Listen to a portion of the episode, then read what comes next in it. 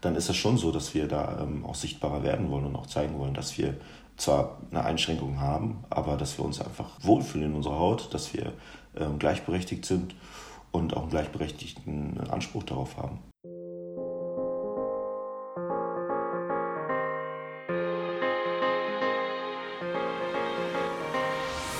Hallo und herzlich willkommen zurück beim Team Deutschland Paralympics Podcast. Schön, dass ihr auch heute wieder ja, den Play-Button dieses Podcasts gedrückt und gefunden habt.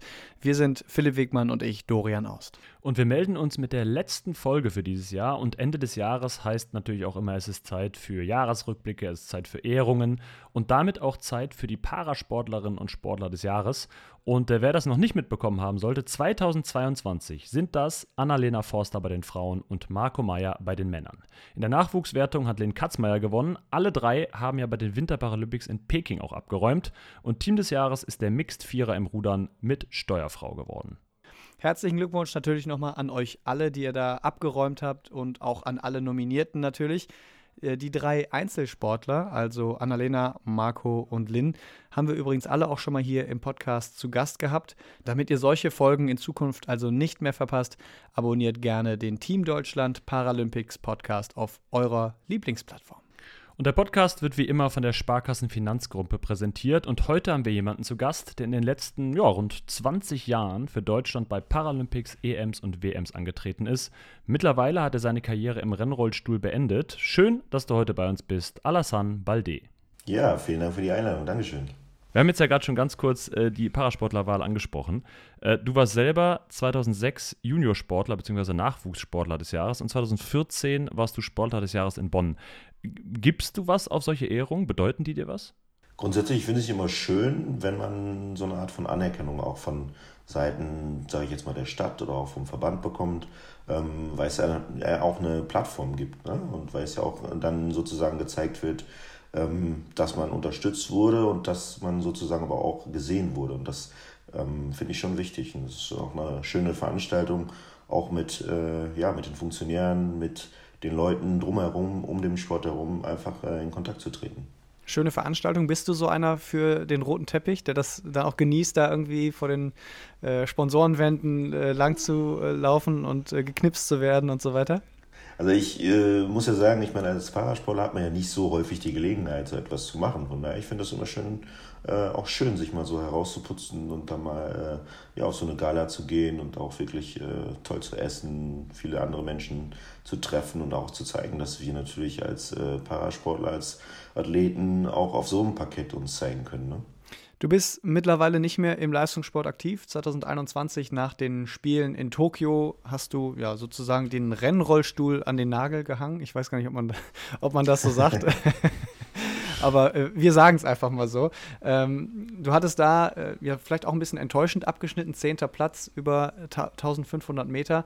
Ähm, war das dann auch der Grund zu sagen, ja, jetzt reicht es irgendwann? Oder gab es irgendwie einen anderen primären Grund zu sagen, genug ist genug? Ja, also ich, ich habe mir das ja schon im Vorfeld so überlegt. Also ähm, die Spiele wären ja eigentlich ein Jahr vorher schon gewesen. Das heißt, also für mich war schon klar, ganz klar gewesen, dass ich sage, äh, das sind meine letzten Spiele und danach ähm, möchte ich einfach auch beruflich durchstarten. Danach möchte ich auch ähm, familiär mich verändern. Also ähm, da waren viele Aspekte, die eine Rolle gespielt haben, schon im Vorfeld eine Rolle gespielt haben, wo ich gesagt habe, okay, ähm, das möchte ich nochmal einmal angreifen. Und natürlich war das große Ziel für mich, da äh, bestmöglich äh, abzuschneiden. Ne? Und, und deswegen war es schon sehr schwer zu verdauen, äh, dass das ja quasi nicht so geklappt hat.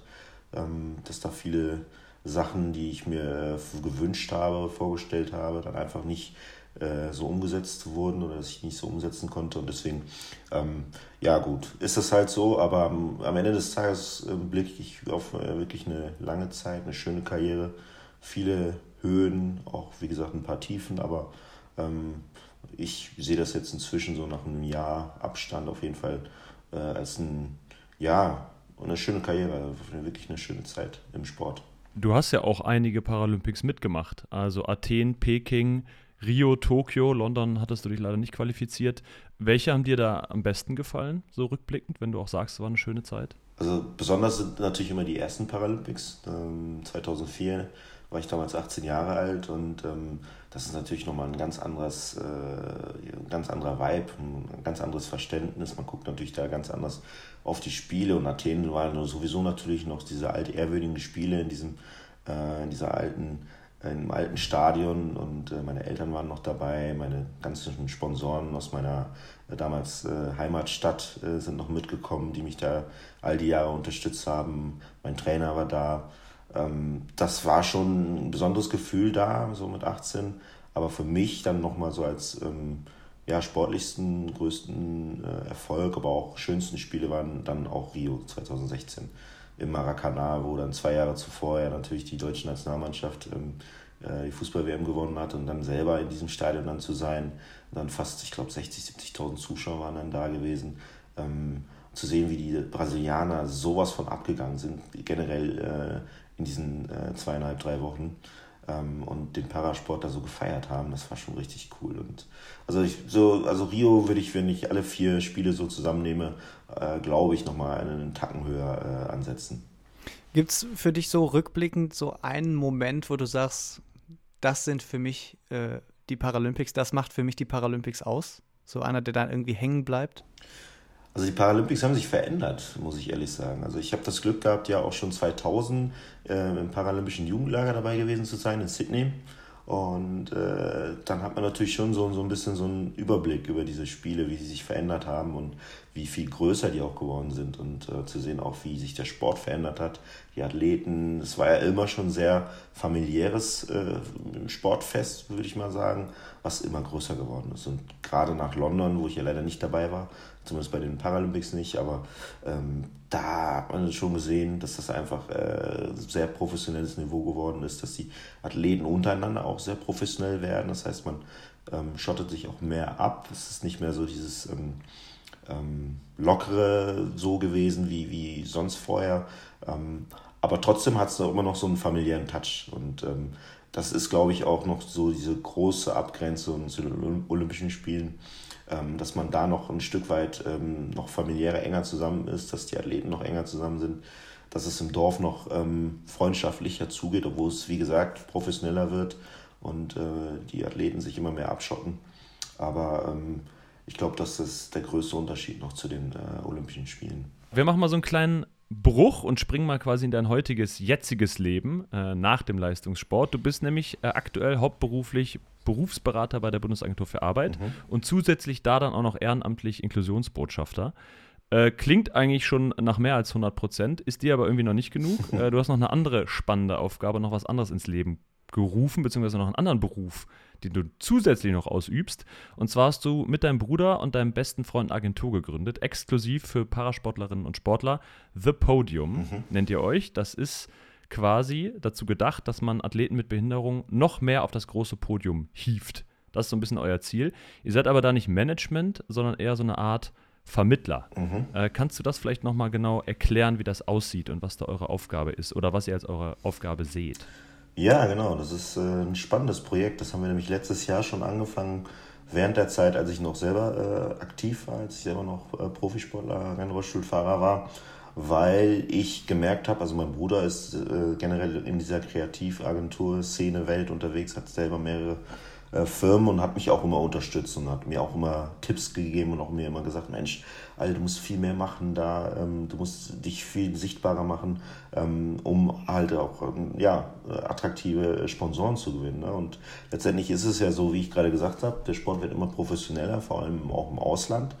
Und wir müssen uns natürlich als Athleten hier in Deutschland, aber auch äh, generell in Europa, ja auch irgendwie äh, sichtbarer machen und ähm, auch zeigen, dass der Sport professioneller geworden ist. Und ähm, das geht nur, indem man sich professionell aufstellt, indem man ja einfach auch eine Plattform hat. Und das ist auch unser Gedanke gewesen, dass wir sagen, wir, wir bieten Paraathleten, wirklich Spitzenathleten äh, eine Plattform, wo wir quasi äh, die darin unterstützen, zum einen sichtbarer zu werden, zum anderen aber auch eben Sponsoren zu finden und wir wollen aber gleichzeitig in, in die andere Richtung so ein bisschen schielen, zu sagen, okay, Unternehmen nehmen sich das ja auch, das schreiben sich immer mehr das auf die Fahne, ähm, Diversität, Inklusion.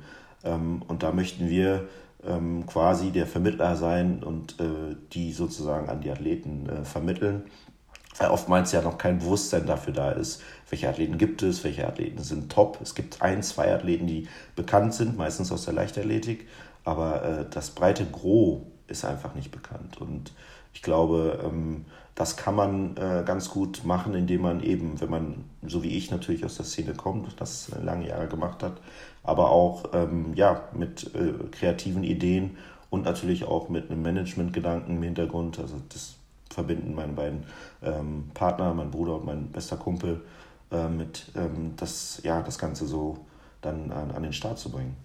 Ihr habt ja äh, zum Beispiel auch solche Top-Athleten, wie du gerade genannt hast. Äh, Felix Streng, den äh, würde ich jetzt schon als einen der äh, prominentesten äh, deutschen Parasportler bezeichnen. Und Valentin Baus, Paralympicsieger 2021. Mhm. Gib mal ein konkretes Beispiel. Wie, wie tretet ihr dann auf? Also, was habt ihr jetzt zum Beispiel bei den beiden gemacht? Oder nimm mal einen raus. Also bei Felix war das so, ähm, kann ich ja natürlich ganz gut noch aus der Leichtathletik, da ist die Verbindung natürlich ganz schnell da gewesen und äh, der hatte sich ja damals ähm, quasi äh, einen neuen Verein gesucht, ist nach England gezogen und hat irgendwie ein komplett neues Umfeld sich aufgebaut und aufbauen wollen. Und da haben wir halt eben unterstützt, dass wir gesagt haben, okay, wir gucken, dass wir für dich ähm, Sponsoren äh, an Land ziehen, dass wir mit dir ähm, eine Sponsorenbroschüre erstellen. Das machen wir natürlich dann halt auch für, für andere Athleten, äh, dass wir die quasi ja, einfach sichtbarer machen, dass wir quasi aber auch aktiv auf Unternehmen zugehen, dass wir die ähm, auch vermarkten. Das ähm, war natürlich bei Felix und ist natürlich bei, bei ähm, Valentin natürlich auch ein bisschen einfacher, weil die schon bekannter sind. Felix äh, sehr bekannt natürlich auch ist nach den Paralympics, nach der äh, Goldmedaille. Und ähm, versuchen halt eben natürlich aber auch bei Verhandlungen zu unterstützen, ne? weil es ja oftmals auch so ist, dass man für ähm, Paraathleten natürlich nicht so viel Geld in die Hand nehmen möchte. Und wir sind einfach der Meinung, der Überzeugung, dass wir natürlich ähm, ähm, da auch eine gleiche Ebene schaffen wollen, wie bei den nicht behinderten Sportlern und Athleten. Und da war Felix unser erster Anknüpfungspunkt und äh, ich denke, da haben wir eine ganz gute Basis für gelegt, dass das ganz gut funktioniert hat, dass er da auch ganz gut aufgestellt ist inzwischen und ähm, so wollen wir einfach ja, weiter agieren, dass wir versuchen, eben diese Schnittstelle zu sein für die Medien, für die Sponsoren, ähm, für die Kommunikation auch. Ähm, das haben wir auch übernommen. Und ähm, das macht eigentlich ganz, ganz schön viel Spaß. Das heißt aber, aktuell ist es so, dass ihr eher aktiv werdet. Also es ist nicht so, dass jetzt, wie, weiß ich nicht, wie bei einer Schauspielagentur jemand auf euch zukommt und sagt, wir bräuchten hm, mal Athlet Doch. XY für die Kampagne? Oder was macht da den Großteil aus? Also genau, also das kommt auch immer mehr. Also wir hatten auch jetzt schon Anfragen von, ähm, ich weiß nicht, ob man es hier sagen darf, aber H&M hat uns mal angefragt oder auch andere Firmen, die ähm, eben genau für Kampagnen, äh, vor allem aus der Modebranche, äh, Athleten oder Athletinnen angefragt haben und wo wir halt einfach geguckt haben, okay, ähm, passt das zusammen, passt das auch von den Vorstellungen und auch in den Zeitplan der Athletinnen und Athleten und ähm, das dann auch verhandelt haben. Also das kommt auch immer mehr.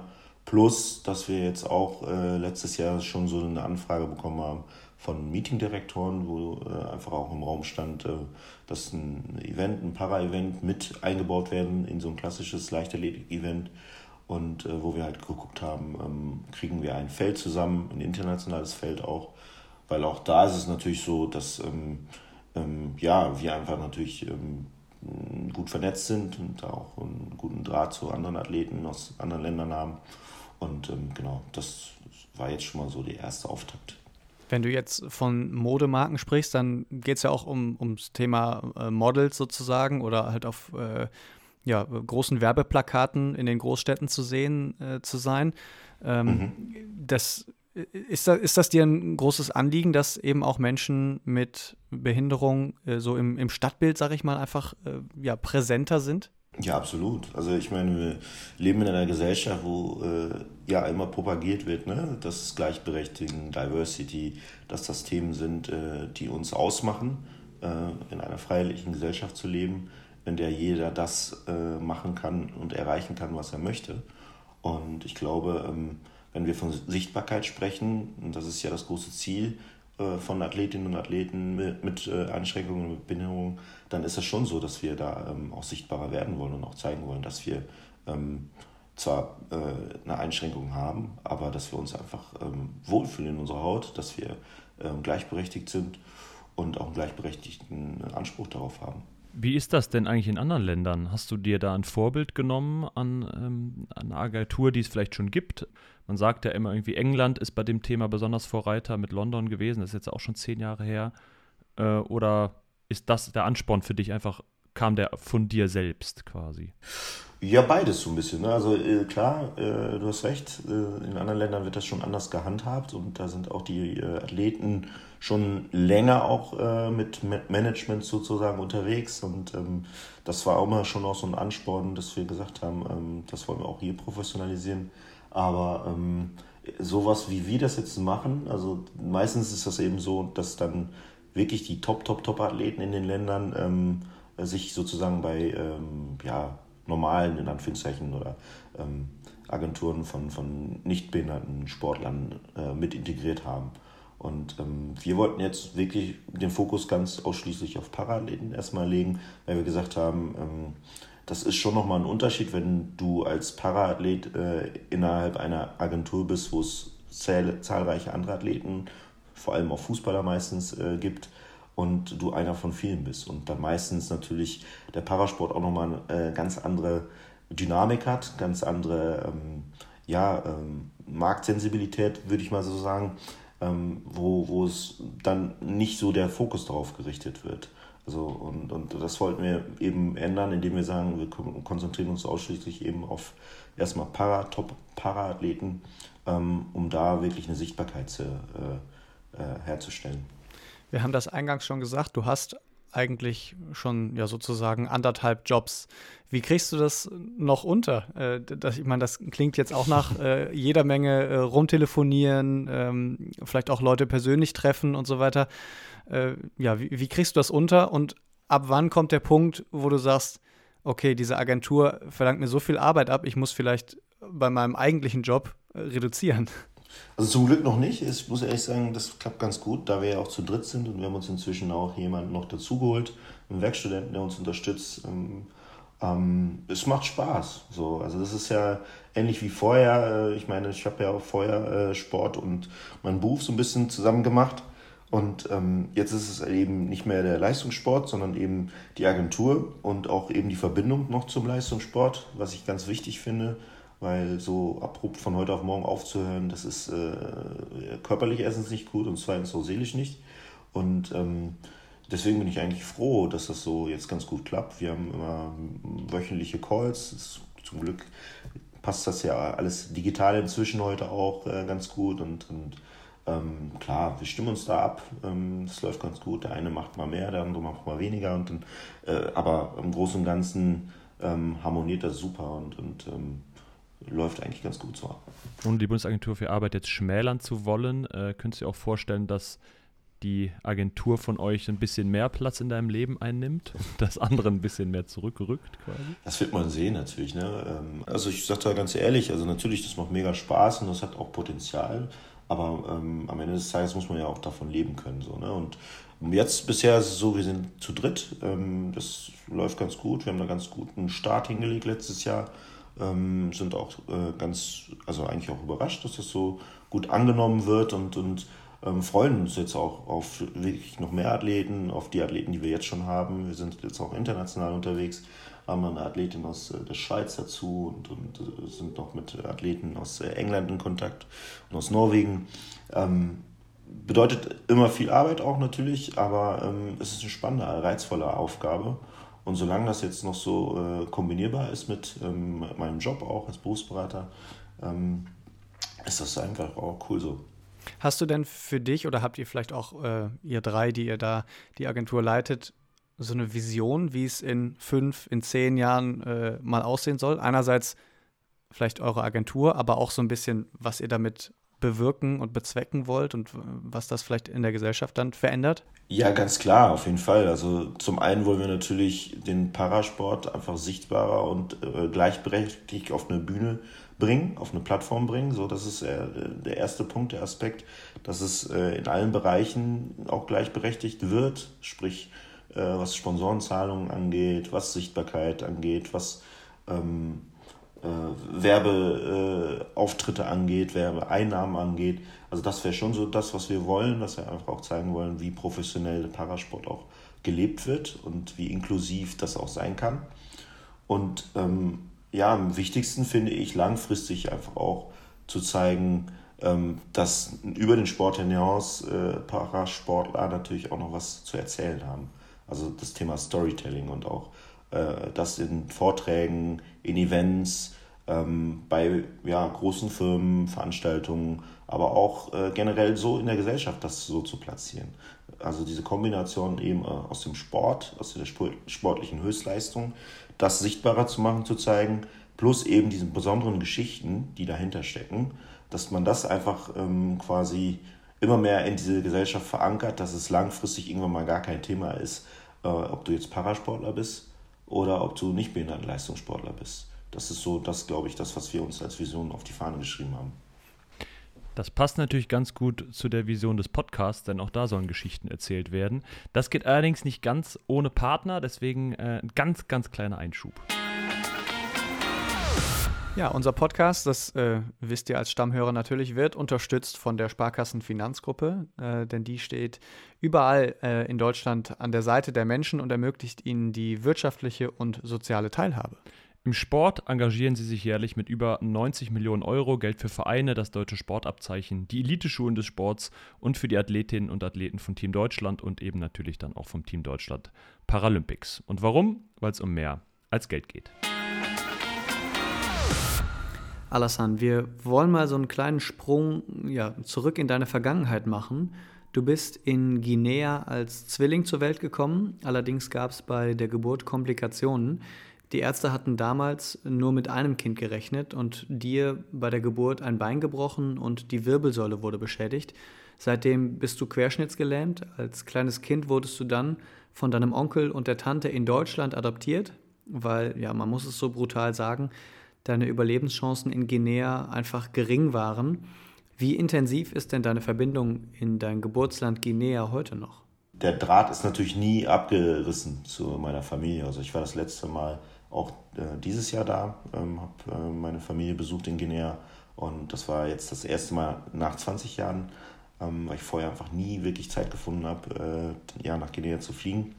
Aber ähm, es war schön und es ist immer schön, äh, äh, diese Wurzel nochmal zu äh, sehen, zu sehen, was passiert ist, ähm, zu sehen, wie ähm, ich aufgewachsen bin, zu sehen auch, wie jetzt sich, sich das Land jetzt verändert hat, aber auch ähm, die Familie einfach auch zu treffen und, und dieses Gefühl nochmal so durchzuerleben. Das müssen wir da vielleicht auch nochmal kurz einschieben. Der Zwillingsbruder ist nicht der Bruder, mit dem du die Agentur machst, sondern das ist ja der, den du als Bruder bezeichnest, äh, seitdem du in Deutschland bist quasi. Genau, genau. Und dein Zwillingsbruder, der hat aber im Nachhinein auch mal zu dir gesagt, dass er vielleicht sogar lieber der Zweitgeborene gewesen wäre. Ähm, Richtig. Wie, wie war das genau gemeint? Wie siehst du diese Aussage? War das mit Blick auf das gemeint, was du in Deutschland erreicht hast? Oder wie, wie hat er das gemeint? Ja, generell. Ne?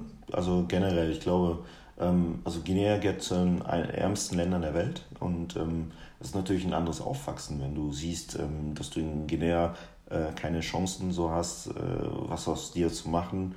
Und ich habe das große Glück gehabt, eben hier aufzuwachsen, hier eine tolle Schulbildung zu genießen, äh, zu studieren, aber auch dieses ganze Umfeld auch kennenzulernen. Ne? Und durch den Sport darüber hinaus natürlich auch die Welt kennenzulernen, äh, durch den Sport so viel ähm, Erfolg ja auch äh, zu äh, generieren und, und halt auch, ähm, ja, einfach so vieles zu sehen und so viele Chancen zu bekommen. Ich glaube, das meinte er halt einfach auch, weil ähm, es nicht so leicht ist, eben aus das Guinea eben rauszukommen. Ähm, es ist super schwer für die viele versuchen zu flüchten, aber ähm, der Anschluss ist einfach nicht so leicht. Und ähm, man, wie gesagt, hat einfach nicht so die gleichen Bildungschancen, Aufstiegschancen in Guinea, ähm, wie das natürlich hier der Fall ist. Du hast äh, eben gesagt, dass du zwischenzeitlich 20 Jahre äh, nicht da warst, weil es einfach zeitlich dann auch ja, praktisch nicht hingehauen hat.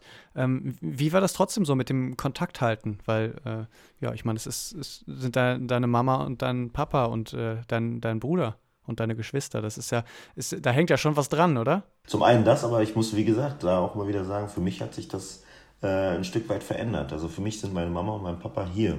weil ich ja mit denen hier aufgewachsen bin. Also mein Onkel und meine Tante und meine Geschwister sind eben ähm, ja, Indira und Ibrahim, äh, die hier in Deutschland leben. Und ähm, das mag jetzt von außen vielleicht komisch klingen, aber das ist eigentlich äh, gefühlt äh, eher, eher das Wichtige in meinem Leben. Ähm, natürlich äh, hat sich das äh, über die Jahre einfach auch verbessert aufgrund der Medien, ne, der sozialen Medien hat man einfach auch mehr Möglichkeiten gehabt, äh, Kontakt zu halten und auch Kontakt aufzubauen. Ähm, früher ging es über Briefe und ab und zu Telefonate, jetzt geht es natürlich über Social Media ganz äh, schneller oder viel schneller, deutlich schneller. Und ähm, das ist eigentlich ein harmonischer Kontakt. Das ist ein Kontakt, wie man den zu sozusagen zu äh, Onkel und Tante oder zu Cousin und Cousine hat, ähm, die vielleicht jetzt nicht um die Ecke wohnen. Das heißt, du würdest auch gar nicht von Heim- oder Fernweh sprechen, sondern es ist für dich wie ein Familienbesuch, wenn du mal dahin fährst quasi. Absolut nicht, ja.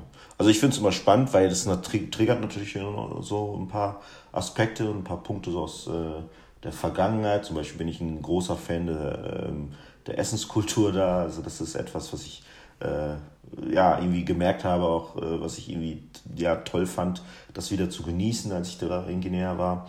Und auch diese Leichtigkeit und diese Lockheit, diese Lebensfreude, die da ausgestrahlt wird, dass man mit ja trotz wenigen äh, einfach ja ein gutes Leben und auch ein lockeres Leben irgendwie führen kann. Und ähm, das sind schon so, so Aspekte, die ich äh, davon mitnehme. So, ne? Aber ähm, ich würde ganz klar sagen, also so, so ein Heimatgefühl ähm, bezieht sich nicht unbedingt auf äh, Guinea, ähm, sondern auf eher Menschen und äh, Umgebung, also die Kombination aus Umgebung, meine Familie, Freunde, ähm, das ist eher, das ist eher so mein Heimatgefühl. Entsprechend ist es für dich auch äh, immer vollkommen selbstverständlich gewesen, dann für Deutschland an den Start zu gehen bei äh, paralympischen äh, Wettbewerben. Ähm, aber offenbar nicht für alle da draußen. Was hast du da in deiner Karriere äh, erleben müssen, vielleicht auch? Skepsis. Also es war schon immer auch so, dass äh, Leute skeptisch waren von außen und als es mit den sozialen Medien immer mehr wurde, auch natürlich äh, ja, ein Stück weit Rassismus. Ne? Dass man ähm, schon hinterfragt hat, warum ich denn eben nicht für mein Land starte. Und dass man äh, ja einfach da angefeindet wurde. Und das natürlich in, über soziale Medien einfacher ging, äh, als mir es persönlich ins Gesicht zu sagen. So. Das waren aber eigentlich so die einzigen Erfahrungen, die ich so in diesem Kontext so ein bisschen gemerkt habe. Ähm, weil ich eigentlich das Glück hatte, wirklich ähm, durch den Sport und auch durch die ähm, Unterstützung des Verbandes und, und äh, meiner Familie ähm, eigentlich ganz gut eingebettet gewesen zu sein und unterstützt also zu werden, ähm, dass das nicht so häufig auftrat. Aber ähm, das habe ich dann schon gemerkt, dass mich das gekränkt hat und auch äh, ein Stück weit auch traurig gemacht hat, ne? weil ich gedacht habe, okay, für mich ist das mein Land und ich, äh, ähm, ich trete für Deutschland an und ähm, äh, ja, einfach auch meinen Weg hier äh, gestartet und ähm, für mich selbstverständlich. Wie ist denn dann deine Reaktion darauf?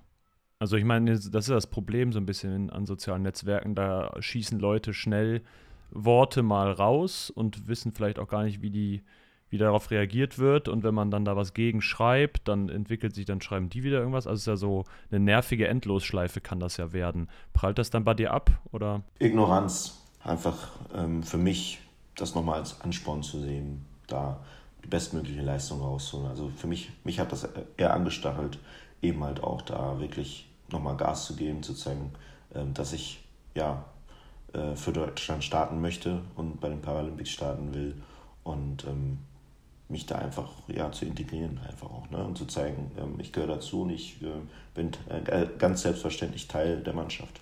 Was dir mehr als gelungen ist. Äh, das ist jetzt vielleicht eine krasse Frage, die ich mir aber jetzt ehrlicherweise schon auch stelle und vielleicht auch der eine oder andere da draußen. Wenn man wegen der Hautfarbe, aber auch wegen der Behinderung ausgegrenzt wird oder Ausgrenzung erfährt, kann man da überhaupt sagen, was schlimmer ist, was einen mehr trifft? Ja, das ist eine ganz klare Antwort. Beides ist schlimm.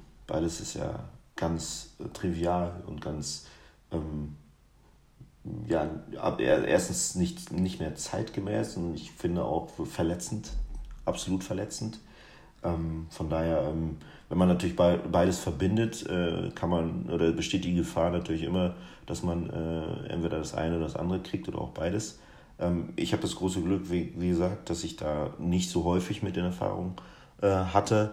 Aber ähm, das ist ja auch unser Ansinnen, dass unsere Gesellschaft und dass wir, wenn man ja, das, das größer sieht, was da draußen passiert, ähm, durch eben Leistungen, also durch, durch den Sport und auch durch andere äh, Aspekte zeigt, ähm, dass das ein No-Go ist, dass wir äh, ganz selbstverständlicher Teil dessen sind, äh, dass wir ähm, vielfältig sind, dass wir, wir eine vielfältige Gesellschaft sind. Und das kann man nur, indem man einfach zum einen sich äh, da nicht mit befasst, beziehungsweise dass man einfach da ähm, durch Leistung, durch den Sport, durch andere Aspekte ähm, denen zeigt, hier, so geht es nicht weiter. Wir würden an dieser Stelle äh, nochmal einen kleinen Hinweis einstreuen wollen. Und zwar geht es jetzt ums Thema ja, Verletzungen. Niemand wünscht einem Sportler oder einer Sportlerin eine Verletzung, aber klar ist, äh, gerade bei den Profis gehört das dann doch zum Alltag äh, und ist einfach auch Berufsrisiko. Wir möchten euch gerne einen Podcast empfehlen und zwar den Team Deutschland Podcast. In der aktuellen Folge geht es da nämlich um das Thema Verletzungen und vor allen Dingen um den Umgang damit und ja, das Zurückkämpfen nach Rückschlägen und Verletzungen. Lisa Meyer, die deutsche Spitzensprinterin aus dem olympischen Bereich, war zu Gast und hatte immer wieder mit diesen Rückschlägen zu kämpfen und klar, dass das wirklich an einem nagt auch. Ich würde auch sagen, das war einer der bittersten Momente in meiner Sportkarriere. Da war ich wirklich näher dran zu sagen, okay, bis hierhin konnte ich das alles mitmachen und verkraften, aber jetzt bin ich an einem Punkt, es geht einfach nicht mehr, ich will das Ganze nicht mehr. Hier beschreibt sie den bittersten Moment in ihrer Karriere, als sie sich in der allerletzten Trainingseinheit vor dem Flug nach Tokio zu den Olympischen Spielen wieder verletzt. Darüber hat sie mit unserem Kollegen Jens Behler im Team Deutschland Podcast gesprochen. Äh, kleiner Spoiler, es gibt zum Glück ein Happy End Gold bei der Heim-EM im Sommer 2022 in München. Wenn ihr also alles aus dem Bereich des Spitzensports mitbekommen wollt, dann abonniert am besten auch unser olympisches Pendant, den Team Deutschland Podcast. Die Folgen dort kommen immer im Wechsel mit uns raus. Heißt, alle zwei Wochen lernt ihr einen spannenden Athleten oder eine Athletin ganz neu kennen. Genau, wir haben schon ganz viel Alassane kennengelernt. Vielleicht äh, gibt es noch ein bisschen mehr kennenzulernen. Äh, wie war das eigentlich bei dir mit Verletzungen? Ist das äh, so ein Thema, was sich durch deine Karriere gezogen hat oder bist du wirklich immer äh, gut durchgekommen? Zum Glück nicht so schlimm. Also ich hatte immer mal wieder ähm, Schulterverletzungen oder auch ähm, Rückenprobleme, was dann häufig auch äh, an der Sitzposition lag. Äh, beim Rennrollstuhl liegt man recht tief im Stuhl und ähm, ich wollte gerade sagen, also ich kriege da schon beim Zugucken Rückenschmerzen. genau, ich habe halt eben das Glück gehabt, ähm, dass das nicht so gravierend war, dass ich da ähm, äh, lange Ausfälle hatte. Ähm, es gab auch mal den einen oder anderen Sturz, äh, der dann natürlich eine Blessur äh, sich nachgezogen hat. Aber ähm, ja, im Großen und Ganzen habe ich da echt äh, Glück gehabt, verschont geworden zu sein. Aber ähm, das liegt ja auch daran, dass man eben äh, auf sich achten muss, dass man gutes Team um sich haben muss. Ich hatte immer das Glück, einen guten Physiotherapeuten zu haben ähm, und auch gute Ärzte um mich herum, die äh, immer geguckt haben, dass das passt. Wir haben zum Abschluss dieser Podcast-Folge noch äh, drei Sätze für dich, die du quasi vervollständigst für uns. Äh, Dorian würde mal mit dem ersten beginnen. Absolut. Und zwar, wenn wir Paris 2024 sagen, dann denkst du? An eine hoffentlich tolle, große paralympische Feier, an der ich äh, nicht mehr als Athlet, aber zumindest als Zuschauer dabei sein kann. Nur als Zuschauer oder vielleicht auch äh, als The Podium? Ja, das ist ja äh, verbunden damit, ne? Also, dass ich ja sicherlich nicht nur als äh, Zuschauer, Zuschauer da bin, sondern auch natürlich in Kombination mit äh, unseren Athleten da bin. Aber eigentlich auch nicht schlecht, so bleibt zumindest deine Verbindung zu, zu irgendeiner Art von Podium da. So, wenn du schon nicht irgendwie genau. draufstehen kannst, genau, dann richtig. zumindest bist du da irgendwie dann damit verbunden da. Sehr gut. Ähm, wenn du im Parasport eine Sache ändern könntest, wäre das? Boah, das ist eine sehr schwierige Frage. Ich glaube, ich würde ähm, versuchen, das Nachwuchsunterstützungssystem äh, zu ändern und zu gucken, dass man ähm, einfach noch mehr Athletinnen und Athleten, die äh, die am Anfang ihrer Karriere stehen, noch besser unterstützt, dass man da auch noch, äh, noch genauer äh, das Scouting betreibt und ähm, genau, das, die generelle Sichtbarkeit und Unterstützung, Fördermöglichkeiten für äh, Athletinnen und Athleten ausgebaut wird. Hättest du dir da äh, zu Beginn deiner Karriere mehr Unterstützung gewünscht? Gab es da so Momente, wo du dich so ein bisschen ja, auf dich allein gestellt gefühlt hast? Oder? Ja, ich habe eben das große Glück gehabt, dass meine Eltern viel gemacht haben. Ne? Gerade als junger Athlet hat man natürlich nicht die Macht und die Möglichkeiten, das ähm, zu stemmen, finanziell, aber auch ähm, organisatorisch halt nicht. Und ähm, wenn man sieht, dass meine Eltern mich einmal im Monat, wir haben im Münsterland gelebt, ähm, nach Mannheim gebracht haben, weil mein Trainer damals in Mannheim gelebt, haben und gelebt hat, ähm, das ist natürlich schon ein Riesenaufwand. Und ich sehe jetzt auch andere Athletinnen, Athleten, junge Nachwuchsathleten, die ähm, da, wo die Eltern wirklich auch viel investieren, äh, Zeit, Geld, äh, Energie, äh, damit die ja einfach äh, ja, ihren Traum leben können, ist das schon eine sehr große Vorleistung, glaube ich, ähm, die, äh, ja, die ich sehe und wo ich glaube, wo es äh, schon schön wäre, wenn man das könnte, natürlich besser und mehr zu unterstützen. Alles klar. Kommen wir zum letzten und dritten Satz. Da bin ich immer besonders gespannt. Dein geheimes Talent abseits des Sports ist? Geheimes Talent. Was, was heißt geheim?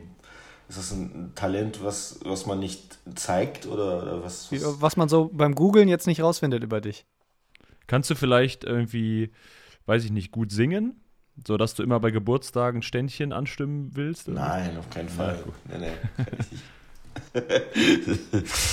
äh, tja, mein geheimes Talent ist vielleicht, dass ich ähm, insgeheim gerne Koch geworden wäre, weil ich irgendwie das Kochen und ähm, so das Schnibbeln und auch so äh, das äh, Zusammenmixen von Zutaten irgendwie ganz spannend finde, aber ich tatsächlich nicht gut kochen kann und lieber esse. da haben wir drei, glaube ich, alle was gemeinsam, zumindest was Essen angeht. Äh, was wäre denn dann dein, äh, was denn dein Go-To-Gericht? Also was kriegst du auf jeden Fall immer hin äh, und die Leute sagen, oh wow, und dann fühlst du dich vielleicht doch kurz wie ein Starkoch. Ach so, also das, was ich immer gerne mache, ist ähm, ein Gericht aus meiner Heimat, das nennt sich äh, Maffe Tiger. Aber es jetzt klingt so fancy, ist eine Erdnusssoße im Grunde genommen mit ähm, Hackfleisch oder Gulasch und äh, verschiedenen Gewürzen und das isst man dann mit Reis oder Couscous. Ähm, und das ist so etwas, was ich dann immer gerne mache, um die Leute so ein bisschen ähm, ja, mit der äh, guineischen Küche vertraut zu machen. Also ich finde, das äh, geht auf jeden Fall als geheimes Talent durch.